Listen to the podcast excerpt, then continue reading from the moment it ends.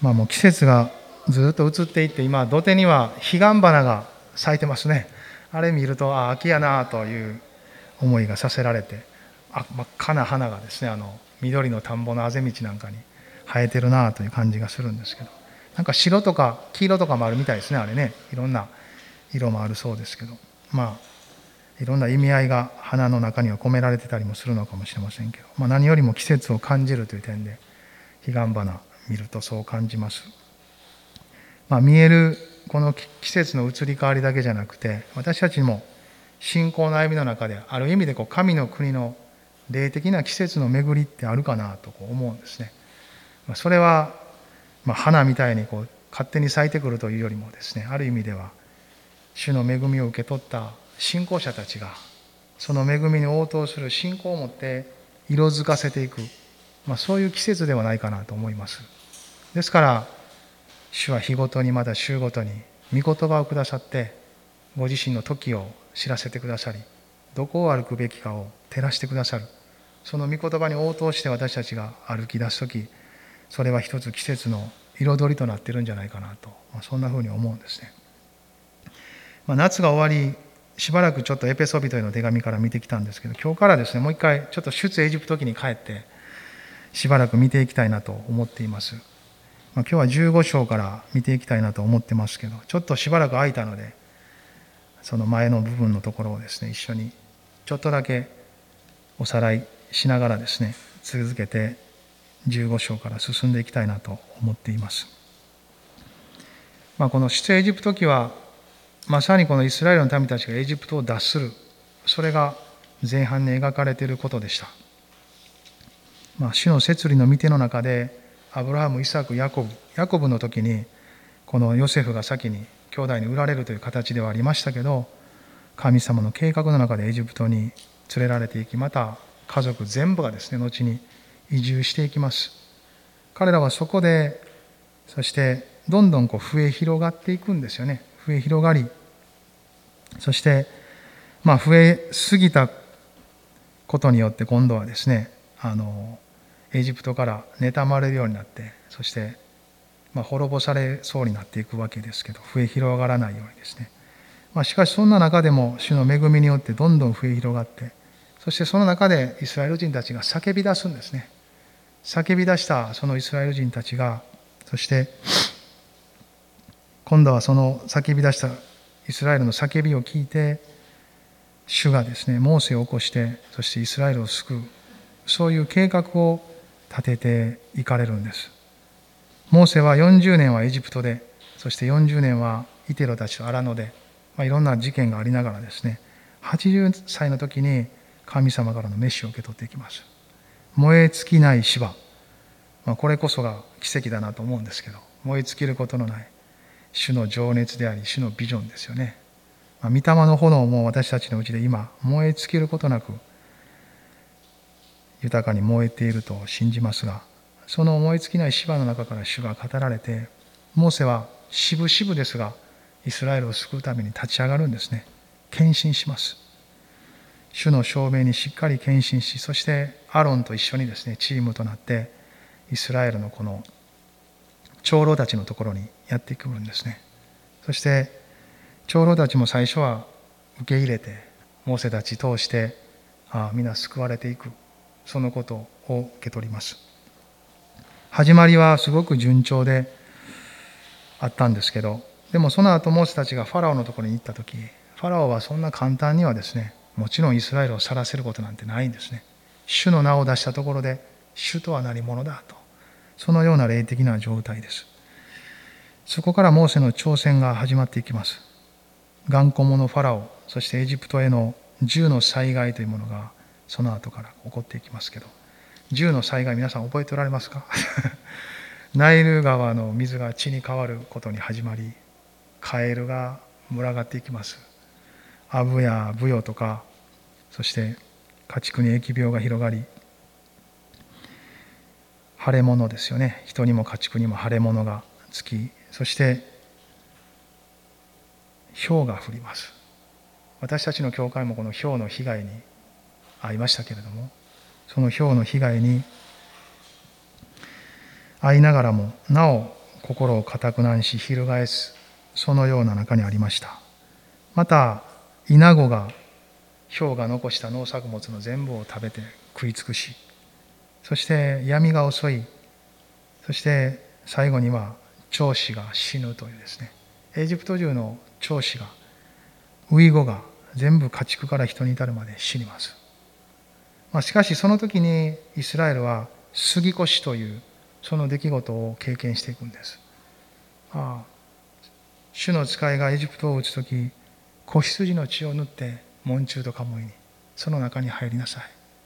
そのところだけは杉こそ主の恵みによって守られる助けられる、まあ、その前段階からイスラエルとエジプトが区別されるってことが始まってましたけどここで決定的に区別されつつも信仰によってそのことを受け取っていく。今で言うならばイエス様の十字架はみんなのためにされたものですが信じて受け取る。というところを通っていくように彼らもまた主の恵みを信じて受け取る。という信仰を働かすというところを導かれていきます。神様との関係は恵みによって契約が結ばれていますがそれを信仰によって受け取るという。私たちの側にも神様は尊厳を与えてくださっています。あなたが信じて取りなさい。私の手をあなたが受け取りなさい。ということをですね導いてくださる。恵みの家に信仰によって救われた。エペソビトへの手紙でも見ましたけど同じことですよね。この全てのことが起こったのはでも私が主であることを知るためだと主はおっしゃいました。6章や7章の中にそういう言葉が出てきます。私が主であることを知るため。エジプトもファラオももちろんです。そしてイスラエルもモーセもそうです。アロンもそうです。そして周辺諸国も全てがこの方が主であるということを知るためでしたよね、まあ、これらは全部見てきたことです。少し記憶が蘇ってくるかなと思うんですけど、まあ、聖書全体が同じようなメッセージを伝えてるんですよね。一貫して。そしてその中でモーセ自身も私たちは本当に主を知り続け変えられていた姿も見ました。最初はもうモーセも嫌々だし行って何か悪いことあるとすぐ主のところに逃げ帰ってくるし主の前で信仰を持って吐露はしますがその内容は不信仰であり不平でありつぶやきでありなんでですかという言葉が多い。いつまでですかという言葉も多いけれどもだんだんと少しずつモーセは作り変えられてそして大胆になっていくんですよね。ファラオとしっかりと駆け引きできる。渡り合っていくことができる。そしてファラオ自身の表面的なものでなく内側の霊的状態を見破っていくことができるようにまで導かれていきます。ファラオが良い返事をしてもモーセは最後の方には答えてますよね。私はあなたを知ってるって。あなたはその心からの従順を持って今主に従おうとはしていない。私には分かる。っ てまあそのような変化をですねしていくことは主ご自身が知っておられました。最初の段階でモーセに対して主は今に分かると言ってたんですね。あなたは今に分かる。今に私がしようとしていることが分かりますって。モーセは少しずつ主の心を知りただ状況が環境がうまくなる。何か成功する。達成感がある。そういうことだけでなく通っていくごとに主ご自身が証しされていく。神様の栄光が全地に満ちていくというその流れの中でモーセたちイスラエルエジプトの取り巻く全てを動かしておられた。そういうことができると思いますね。そして彼らはその最後の銃の災害が終えた後エジプトはもういよいよ去らせるんですね。そしてイスラエル人はエジプトから剥ぎ取り分取り物を持ってエジプトを脱出していきます。しかしその後彼らにまた悲劇が起こるんですよね。エジプトは心をまた翻すんです。でもそれは神様が最後に許されたことです。そしてエジプトと直接対決するようにと導かれていきます。そして見事この後悔を前にしたイスラエルたちイスラエルの人たちは、まあ、モーセにつぶやきはしますがモーセは杖を上げ手を海にかざして奇跡的にこの後悔が割れるんですよね。そして両側でそそり立ったと書いてますよ。石のように。そして乾いた地をイスラエルは歩いていった。そして後から追いかけてくるこのエジプト軍が海に入ってきた時イスラエルはそれを尻目にですね渡り終えそしてそのエジプト軍に海がもう一回返されていくんです。エジプトは完全に全滅するんです。神様はこれをしようとしてたわけです。私たちの信仰生活の中にも悪がはびこり何か罪が力強くあるように感じる時があります。でも神様は完全にこの悪魔と悪霊と暗闇の世界の全てを完全に始末しようとしているということです。そこに至るプロセスの中で今一時その力が幾分か影響あるような形で見ていますが私たちは主を見上げます。その中で彼らが見上げモーセが杖を上げ手をかざしたように主への信仰をそのままに保っていくならば打ち勝ち勝利を得ていきます。そして主が導いておられるところへとしっかりと導かれていく。それを一緒に信じながらですねこの14章ぐらいまで終えていったかなと思います。まあ少しエペソビトへの手紙で私も心心残りありながらですねこっちにこう切り替えながら今言ってるんですけど。まあ今日は15章。この渡り終えた後彼らが歌った歌のところから一緒に始めていきたいなと思ってるんですけど15出エジプト記15章の1節から3節ここ一緒に開きましょうか、まあ、15章全体から今日はさーっと見ながらまた続けてこの出エジプト記ずっと見ていきたいと思っていますが15章の1節から3節一緒に読んでください。その時モーセとイスラエルの子らは主に向かってこの歌を歌った。彼らはこう言った。主に向かって私は歌おう。主はご意向を極みまで表され、馬と乗り手を海の中に投げ込まれた。主は私の力、また褒め歌。主は私の救いとなられた。この方こそ私の神。私はこの方を褒めたたえる。私の父の神、この方を私は崇める。主は戦人、その皆は主。まあずっとまだ歌は続きますけど、まあ、当時の彼らもですね、今を生きている私たちも、主のご計画の一連の流れの中に存在しています。神の民として存在しています。彼らもそうですし、私たちもそうです。同じ主の御心に生き、同じ主のご計画の中を歩む者として召されてます。召しとは神の民として歩いていくことです。エペソビトへの手紙でも見ましたね。その飯にふさわしく歩みなさい。らしくふさわしくとは、神様の飯にふさわしく歩むこと、すなわち使命に生きることですよね。まあ、この一連の流れは別にモーセから始まったわけじゃなく、すでにアダムとエヴァにも語られながら、ずっとその歴史を通じて主はポイントポイントで語ってこられました。アブラハムに対しても父の家を出て親族の家を離れ生まれ故郷を出て私が示す地へ行きなさい。すなわち私を父とし主と崇め私と共に歩く人生を歩きなさい。そうすれば私はあなたを祝福しよう。あなたを祝福するのみならずあなたを通して全ての部族民族を祝福しよう。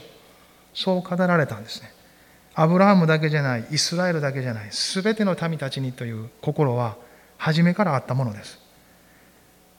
そしてずっとこのモーセも通りダビデも通りいろいろ通りながらイエス様も同じことを言われました。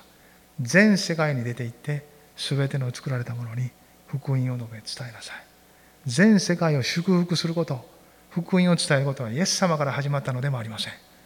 大元は神様イエス様も一緒ですけどでもすでに旧約聖書で語られていたことがイエス様の十字架を通して確立された。そしてその力である原動力である御霊がその時から全ての信じる者のうちに住まうようになった。御霊はある意味でいろんな働きをなさいますが、宣教の原動力でもあるんです。力そのものです。クリスチャンの力とは何かと聞かれたら、御霊ですと。精霊様ですと。そういうことができます。そして人たちもその御霊をいただく約束を受けながら使わされていきました。精霊があなた方の上に臨まれる時、あなた方は力を受けます。エルサレム、ユダヤ、サマリアの全土及び地の果てにまで私の証人となります。彼らもまた地の果てにまで当時生きている限り証人として歩いていきました。その同じ流れの中に私たちもあります。それは別にこう四六時中福音を語り伝道するということだけを指しているのでなく人生を生きることそのものがそこに向けられながらそのために性別されながら人生を歩くということです。普通の営みも大事ですよ。家庭での営み職場とか関わる人たちとの歩く人生の全てが祝福されたものとして受け取る時神様の栄光の現場となっていきます。その流れのうちにあって彼らもこの時救いを得ました。ちょっと彼らの歌に目を留めてみたいなと思いますが15章。1節から3節今読みました。一節の中で彼らが歌い始めたことは主に向かって私は歌おう。主はご意向を極みまで表されもうこれ多分ね言葉なかったんやと思いますよ。ご意向を極みまで表されもうそう言うしかない。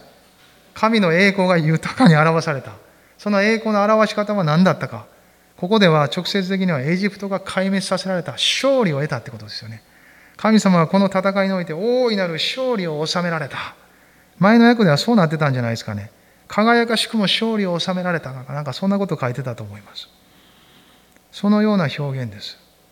3節でははっきりと「主は戦人」その皆は「主」って書いてます。戦人とは主は戦われる方。戦士であり勇士である。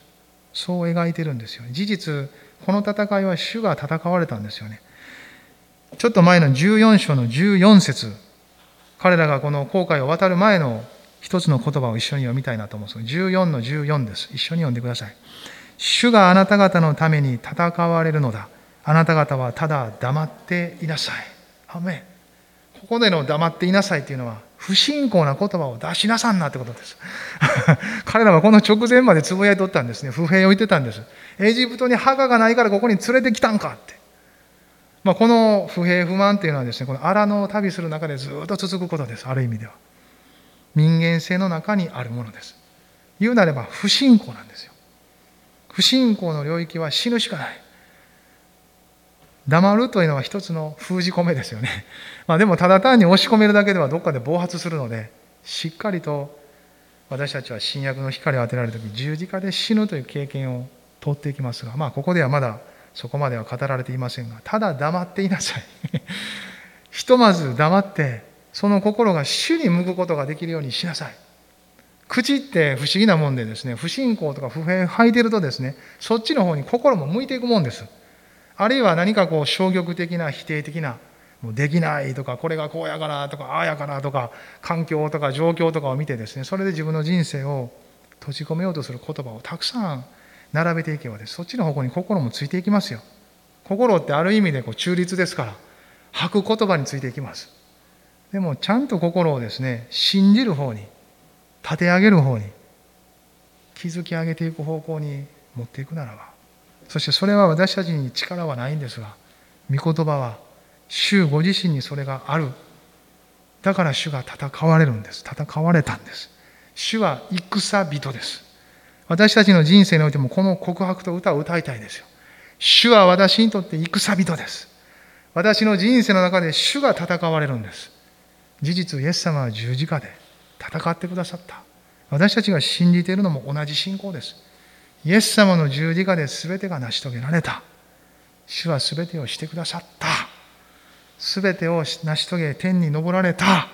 そして私を祝福してくださった。許してくださった。愛してくださった。全て過去形でもあり、現在形でもあり、未来形でもあります。愛された、愛してくださっている、愛し続けられる。ずっと永遠に続く内容ですよね。それを全て主が成してくださった。イスラエルにとってこの出来事はしっかりと心に刻む内容です。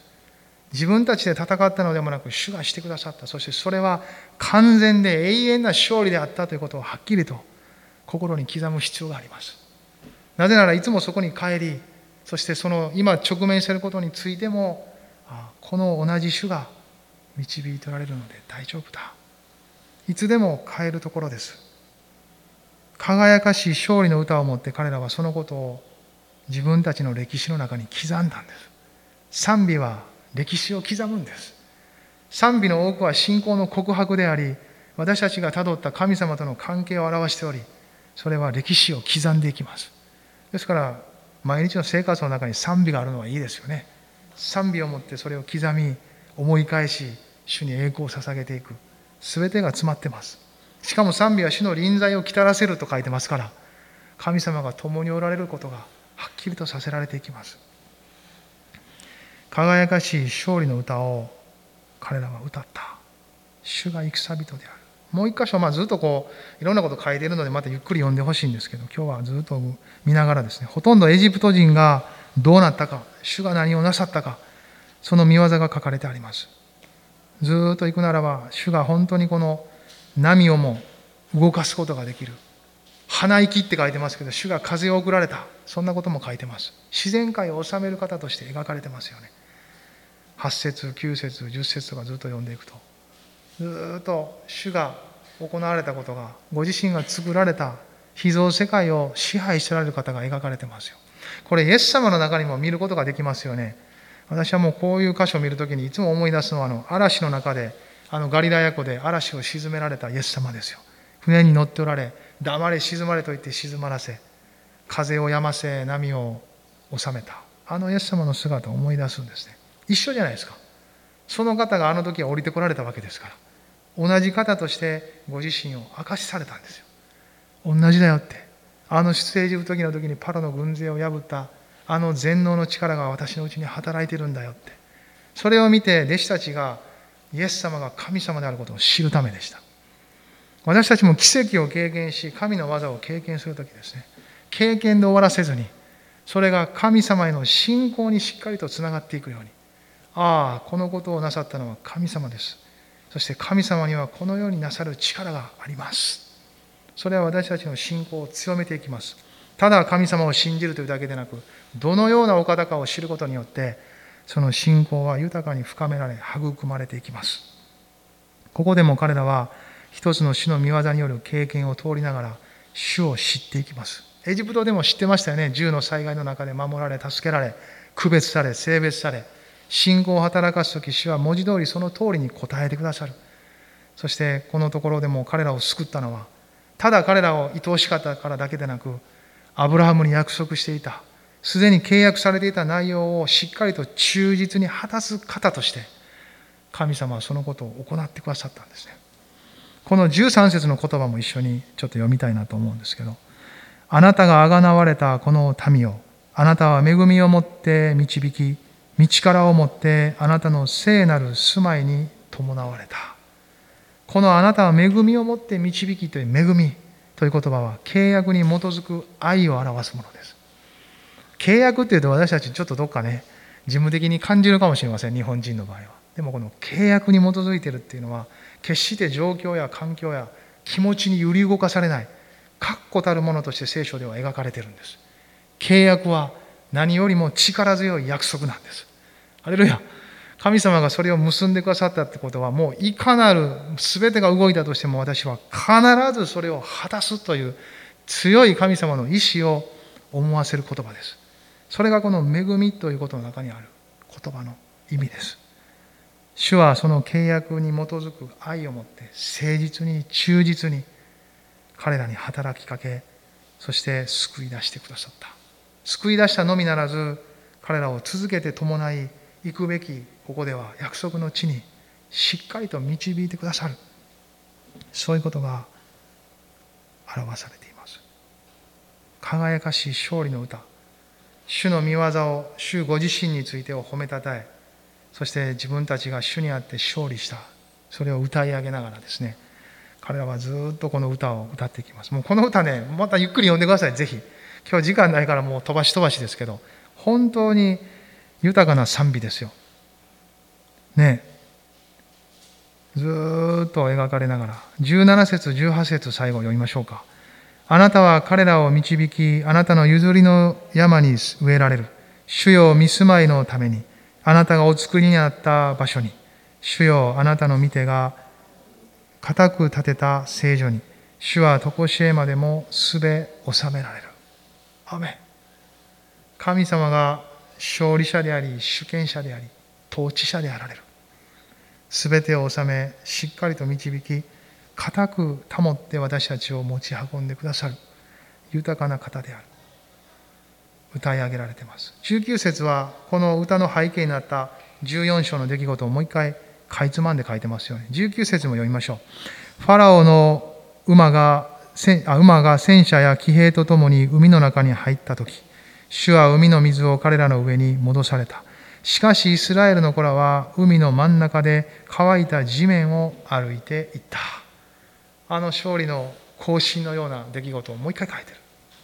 そして今度は20節から21節のところはですねミリアムが歌った姿書いてます。もうこれ私大好きなんですね。20節21節読みましょうか。その時アロンの姉女預言者ミリアムがタンバリンを手に取ると女たちも皆タンバリンを持ち踊りながら彼女について出てきた。ミリアムは人々に答えて歌った。主に向かって歌え。主はご意向を極みまで表され馬と乗り手を海の中に投げ込まれた、まあ、同じ歌なんですけど同じ内容で一緒に歌ってるわけですからもちろんですけど。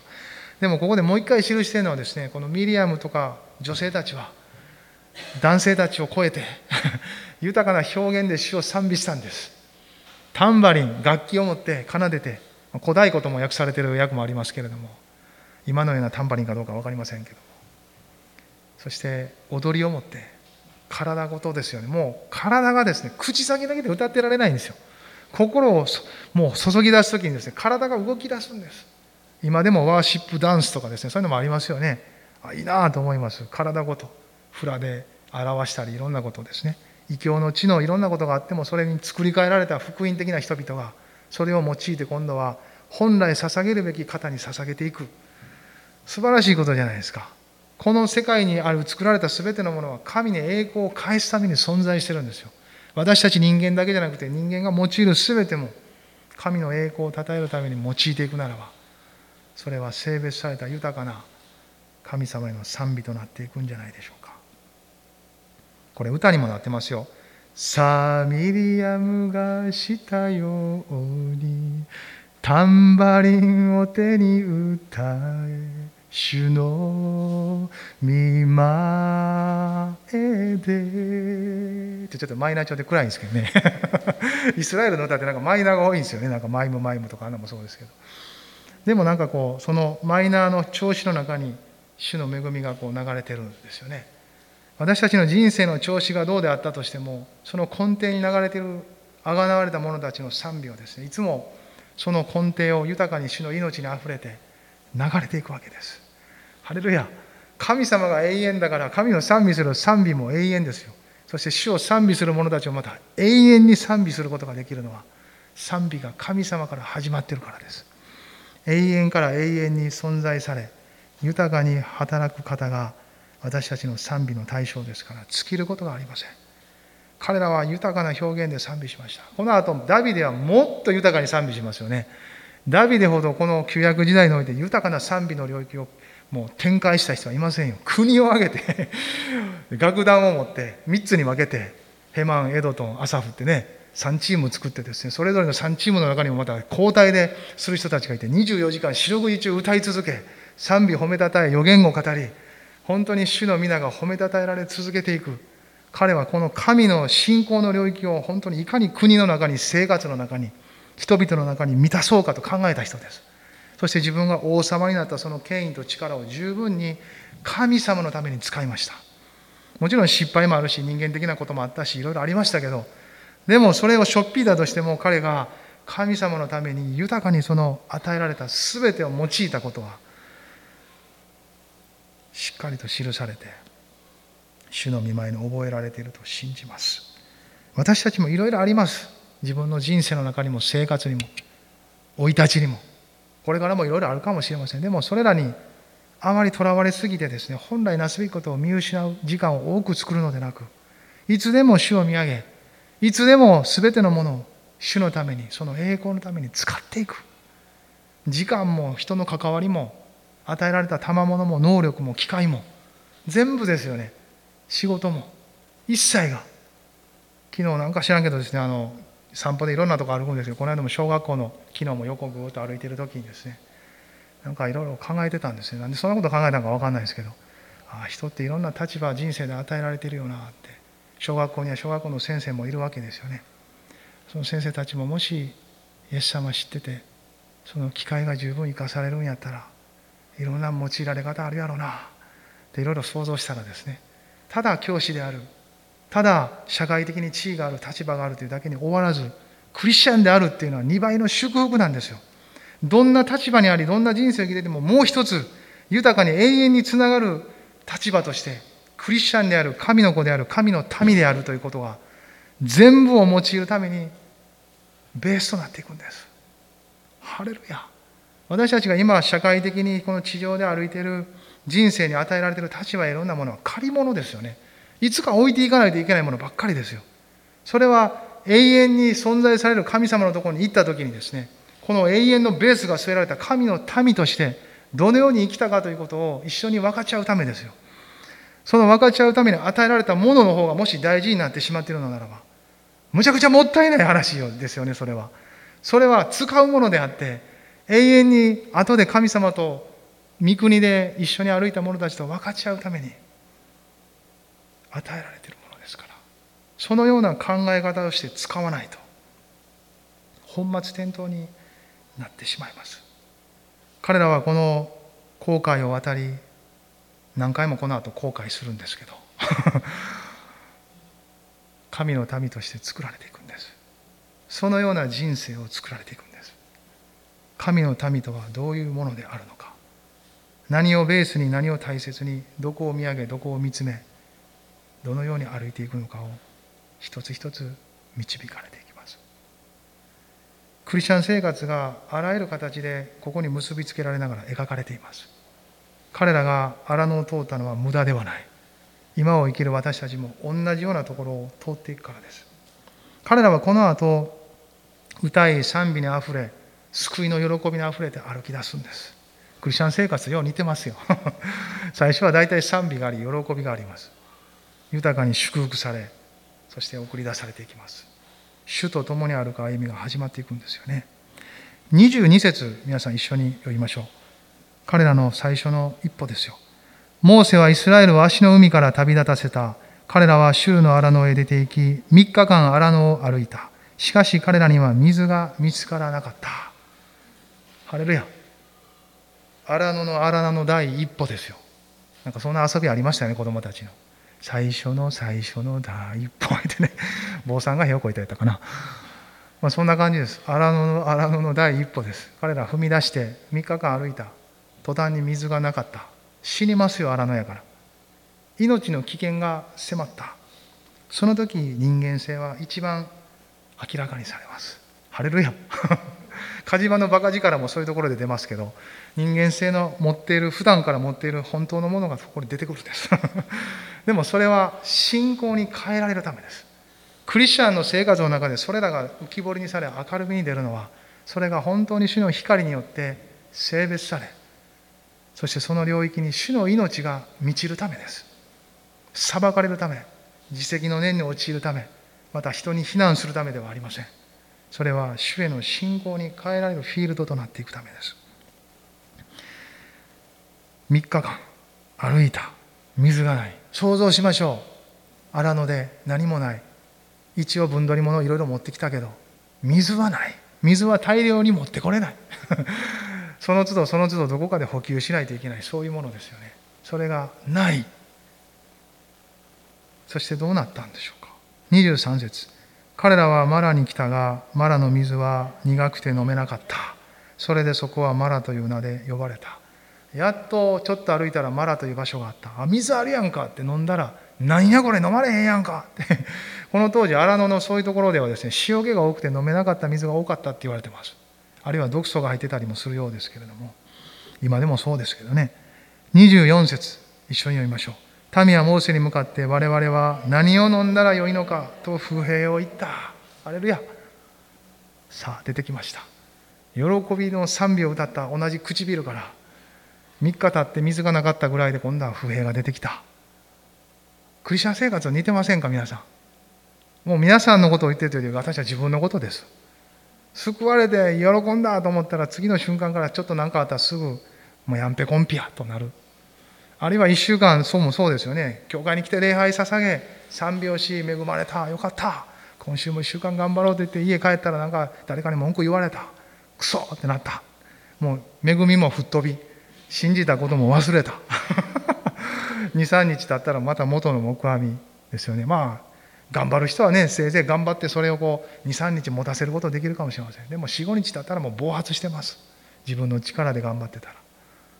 それが人間ができるせいぜいのことじゃないですか。そんなにみんな変わりないですよ。私世界のあちこち割とアウトリーチとかで行きましたけどどの国でも同じような証ししてます。あこの人も同じかって日本人だけちゃうんかって。もうどこ行ってもそうですみんな同じようなこと言ってますわ。主の恵みがなかったら一緒ですよ。だから聖書も一緒のように読まないといけない。ある程度。ああこの人当時の人たちも同じ人間やなって。私たちと変わらんなって。その変わらん人間性に神がどう働くかを見ていくのが聖書じゃないですか。その人間性をどう神様が扱われていくのか。そして心から主を崇めるものへと作り変えていくのか。これが神業じゃないですか。ハレルヤ。そしてモーセはその神様がなさる技のために用いられた人です。主は直接にもなさるがこの時はモーセを通して一つ一つを作っていかれた。ですからここから始まるのはですねモーセの奮闘期なんです。モーセ荒野で奮闘するの巻なんです。もうこれが彼が天に召されるまでずっと40年間続くんです。モーセ荒野で奮闘するの巻 for 40 years なんです40年間ですよ。ハレルヤ。まあでもモーセはそれを喜びとしたんですよね。彼はそれを投げ出さなかった。それが自分自身が指導者とし神の民として生きる人生であると受け取ったんです。だから彼は大変だし時には心も折れますけどいつも主の前に出てそして彼は神様の恵みを受けていくんです。ハレルヤ!最後約束の地に入れなかった。儚いモーセの人生。かわいそう。でもまあそれは人間的にそう思いますけどヘブル書の記者はまた別の角度で書いてます。今頃天で喜んでますよね。アレルヤ。イエス様があの山に登った時エリアと一緒に降りてきたんですよ。そして共に喜んだんです。今や神の時が本当にやってきたって。私はあのこの出来事の型としてタイプとして余計としてあの出エジプトで用いられたけど今やその本体であるイエス様あなたが成し遂げられるんですね。とそのような話をですねあの変貌の山と言われる山の上でしたんですよ。ペテロはトンチンカンやからあなたのために一つモーセのために一つエリアのために一つ幕屋を建てましょうか って言ったのがせいぜいです。霊的理解力には乏しい。何が起こっているのか。何が起こっているのかわからないので人はトンチンカンなことをする。イエス様の祈りはそこにありましたよね。父よ彼らをお許しください。彼らは自分で何をしているのかわからないんです。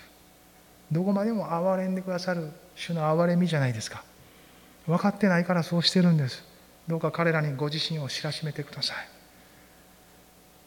私たちは思うんです。いや主は分かってもやるんですって。でもそんなものをも顧みていつまでも憐れみ導いてくださるあなたこそ私たちがついていくべき方です。なんです。私たちは強くなくていいんですね。強がらなくていいんですよ。自分で自分を律するというのがこの世の考え方です。そうするようにしつけられます。でも神の恵みに寄りかかって生きていい。それこそ福音じゃないですか。神の恵みに寄りかかるならば健全に自分を律して歩くようになります。逆なんです。自分を律するから神の恵みをいただけるものとなるのではありません。神の恵みをいただくので自分を真に律するものへと作り変えられていくんです。これこそ福音じゃないですか。そうでなかったらただの宗教ですよ。ただの頑張リズムですよ。何も変わらないですよ。パッケージがキリスト教に変わっただけです。中身はそのままです。老舗やったらそれでいいかもしれませんけど。そういうわけにいかない。福音はまるっきり変わらないといけないことです。人間がやってきたことを覆し神様にしかできないことをするのが福音なんです。それを神様ははっきりとこの出エジプトの事柄においても表されたんです。神にしかこんなことはできない。彼らの歌の中にもそんなん出てきましたよね確か。出てきませんでしたかね。どっかで私見ました。ちょっと見つけれあ11節ですね「主よ神々のうちに誰かあなたのような方がいるでしょうか?」って。ハレルヤ。まあエジプトから出てきたところですからエジプトの神々を指しているんでしょう。ハレルヤ。カエルにそんな力がありますか？イナゴにそんな力がありますか？あれ全部神様ですよエジプトの災害に使われたやつって。何にもできなかったじゃないですか。せいぜいその作り主であり支配者である方に使われただけです。その方を表すために。そのような方を私たちは信じています。ハレルヤ。あらゆる状況の中でこの方が私たちを導きます。この時もですねイスラエルの民たちはただ苦い水飲んで不平って終わっただけじゃありません。神様ははっきりとご自身が養う方であることを表された。25節。モーセが主に叫ぶと主は彼に一本の木を示された。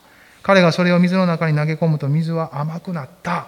要するに飲めるようになったってことです。主はそのまま捨ておかず彼らが水を飲めるように一本の木を指し示しそれをモーセが投げたら水が甘くなり飲めた。この一本の木はどうですか皆さん。私たちは見るときイエス様の十字架を思わないですか。十字架に解決がある。苦い水も甘く変える。苦い人生も祝福に変える水。や木それは十字架しかないじゃないですか、まあ、ここではっきり十字架とは語ってませんが私たちはそれを見ますよね。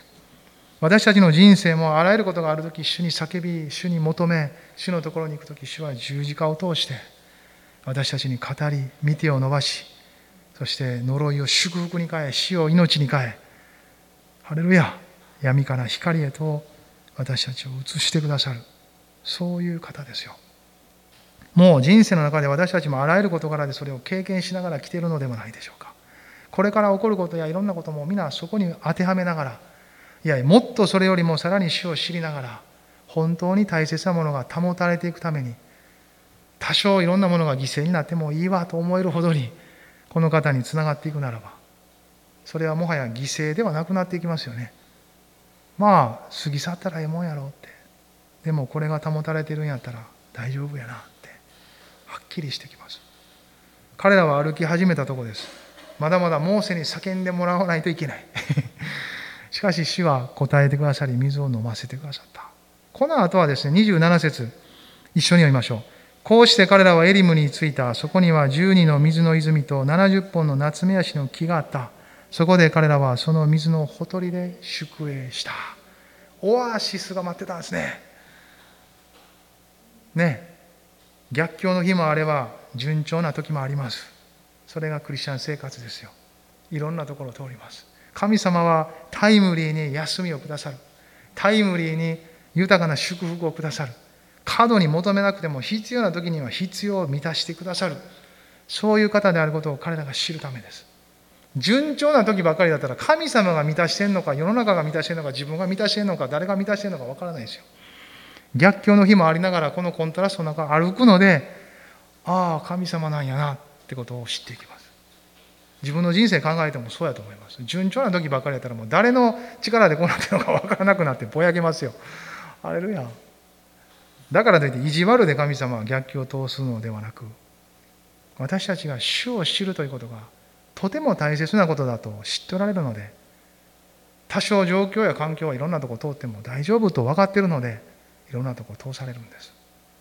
神様がもし私たちにとって順調な日しかあかんねやと思ったらそこばっか通すと思いますよ。でもそうでないんですよね。人は順調なことだけではダメなんですよ。また逆境だけでもダメですよ。いろんなことを神様が采配しながら私たちが本当に知るべき主ご自身を知ることができるように導いておられます。そこを見失うと分からなくなることがいっぱいあります。私もそうですよ。時々そういう時あります。そういう時は大体祈りの中で出てくるのはなぜですか？いつまでですか？多いです。なぜですか？いつまでですか？大阪やったらなんでですか？いつまでですか？ってなるんかな。そういう祈りが多くなるんじゃないですか。でもああこのプロセスも通りながら主を知っていってるんだな。主はもう一つのことをモーセに語られました。これはこの後荒野の旅路でのまあ、流れの中でもう少し詳しく展開されていくことですけれども。25節の終わりの方からですよね。主はそこで彼に掟と定めを授け、そこで彼を試み、そして言われた。もしあなたの神、主の御声にあなたが確かに聞き従い、主の目にかなうことを行い、またその命令に耳を傾け、その掟をことごとく守るなら、私がエジプトで下したような病気は何一つあなたの上に下さない。私は主、あなたを癒すものだからである。ハレルヤ。ハレルヤ。アメ災いは被らない、守る、助けるって言ってるんですよね。それはどのようにしてか。私に従うならです。神のために求められているのは従うことです。救われるためではなく、神の民として歩くためです。ハレルヤ。ハレルヤ。主に従うことです。イエス様も同じように言われてましたよね。いろんな話をしながら。聞く耳のあるものは聞きなさい。ざる耳では飽きません。とはイエス様はそこまで言われませんでしたけど、ざる耳は飽きませんって。聞いたことが全部ざるみたいに流れていくような耳では飽きません。聞いたらストックして、考え、黙想し、羊のように反芻しなさい。考えなさい。日ごと御言葉を考えながら御言葉に合わせて捉えなさい。あんまり深く自分の心に沈み込み入り込むのでなく主を見上げて主の御言葉の中に自分も現状も環境も全部置いてみなさいそこで考えてみなさいそうすると健全な明るい光の中で生活と人生を考えることができます。ハレルヤ。だから日ごと御言葉に向かうことは大切なことだと思います。ね。祈ることもそうですしそういうことは皆さんも続けておられると思うんですけど。その中で主に聞き従っているかというチャレンジです。自分なりに従ってないか。割と信仰生活も長くなってくるとねだんだん神様のこと分かってきた感じになるんですよね。ああもう大体はこういう感じでしょ。こういう時はこう言われるんでしょ。とかですね。どうせこう思ってるんでしょ。こうちょっとこう家庭系が多なる予想が。そしてもう逆に聞かんとですね。交わらんと。自分なりに自分の思いの中では神様と交わってるんで神様はこの辺からですね「おーい」って「どこで交わっとんや」って「わしこっちやぞ」とみたいな時もあるわけですよね。そんなしながら主の心主の声を聞いていく。主の思いの中に自分の思いを合わせていく。自分の言うことばかり聞いてもらうんじゃなくて聞く。考える。受け止めていく。そのようなやり取りの中で関係は作られていきます。聞き従うチャレンジとはまさに主と信頼関係を築いていくということですよね。主と信頼関係を築くとはそれとともに周りの人間関係にも反映されていくんです。それを遮断したまま主と関係だけは築かれないんです。主との関係とともに周りの人々との関係の中にそれは表されてきます。特に主の教会の中にある兄弟姉妹との関わり交わりを持っていく一緒に祈り合うまた家庭でもそれが中心になってそこからの流れと考え方で家庭生活を営む職場に行く社会生活があるそういう流れを作っていく旅路ですよねこれ。荒野の旅は。ハレルヤ。中心は家庭にないですよね。中心は職場にないですよね。中心は、まあ、私たちで教会でもないですよある意味で。中心は主です。ハレルヤ。そして主が定めたところにおいて集まるべき時に集まるから教会も大事ですが教会にだけおってもですね人生進まないですよ。ハレルヤ。家庭も職場も社会生活も全部あるわけですから全部です。でもその全てを主が導いてくださってる。アメン。私たちが今週考えチャレンジしていくその方向性は十分じゃないでしょうか。モーセもこの点40年作っていくわけですから焦らなくていいでしょう。イスラエルも結局40年経って作られていったわけです。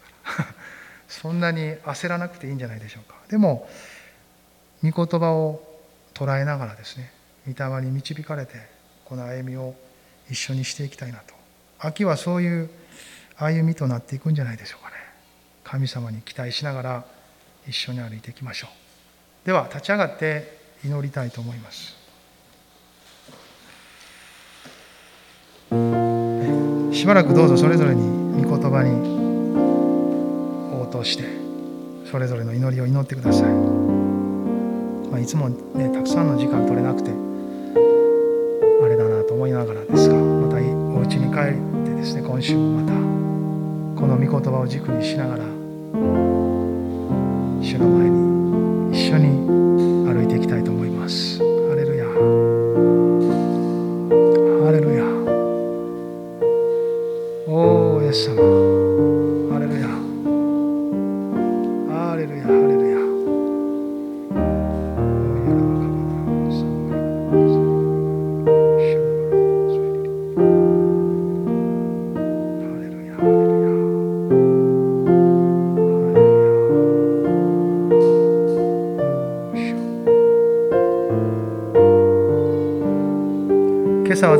た場所はこれからの荒野の歩みの中で彼らが繰り返し経験する一つの型を表していると思います。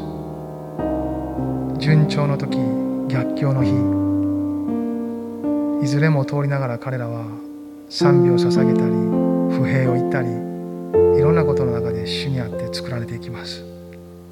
その中心にあるべきは主を心に据えこの方に従って歩その御声に聞いて従っていく。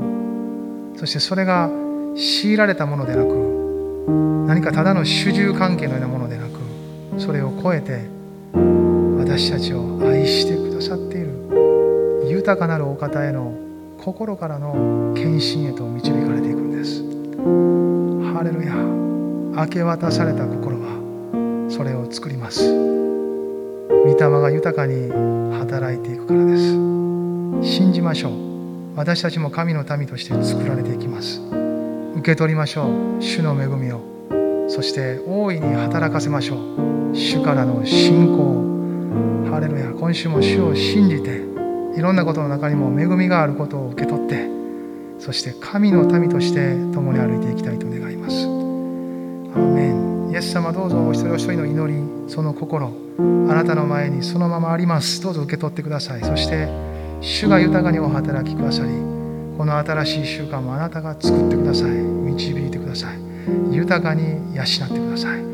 主イエスキリストの御手になれます。皆によってお祈りします。アメン。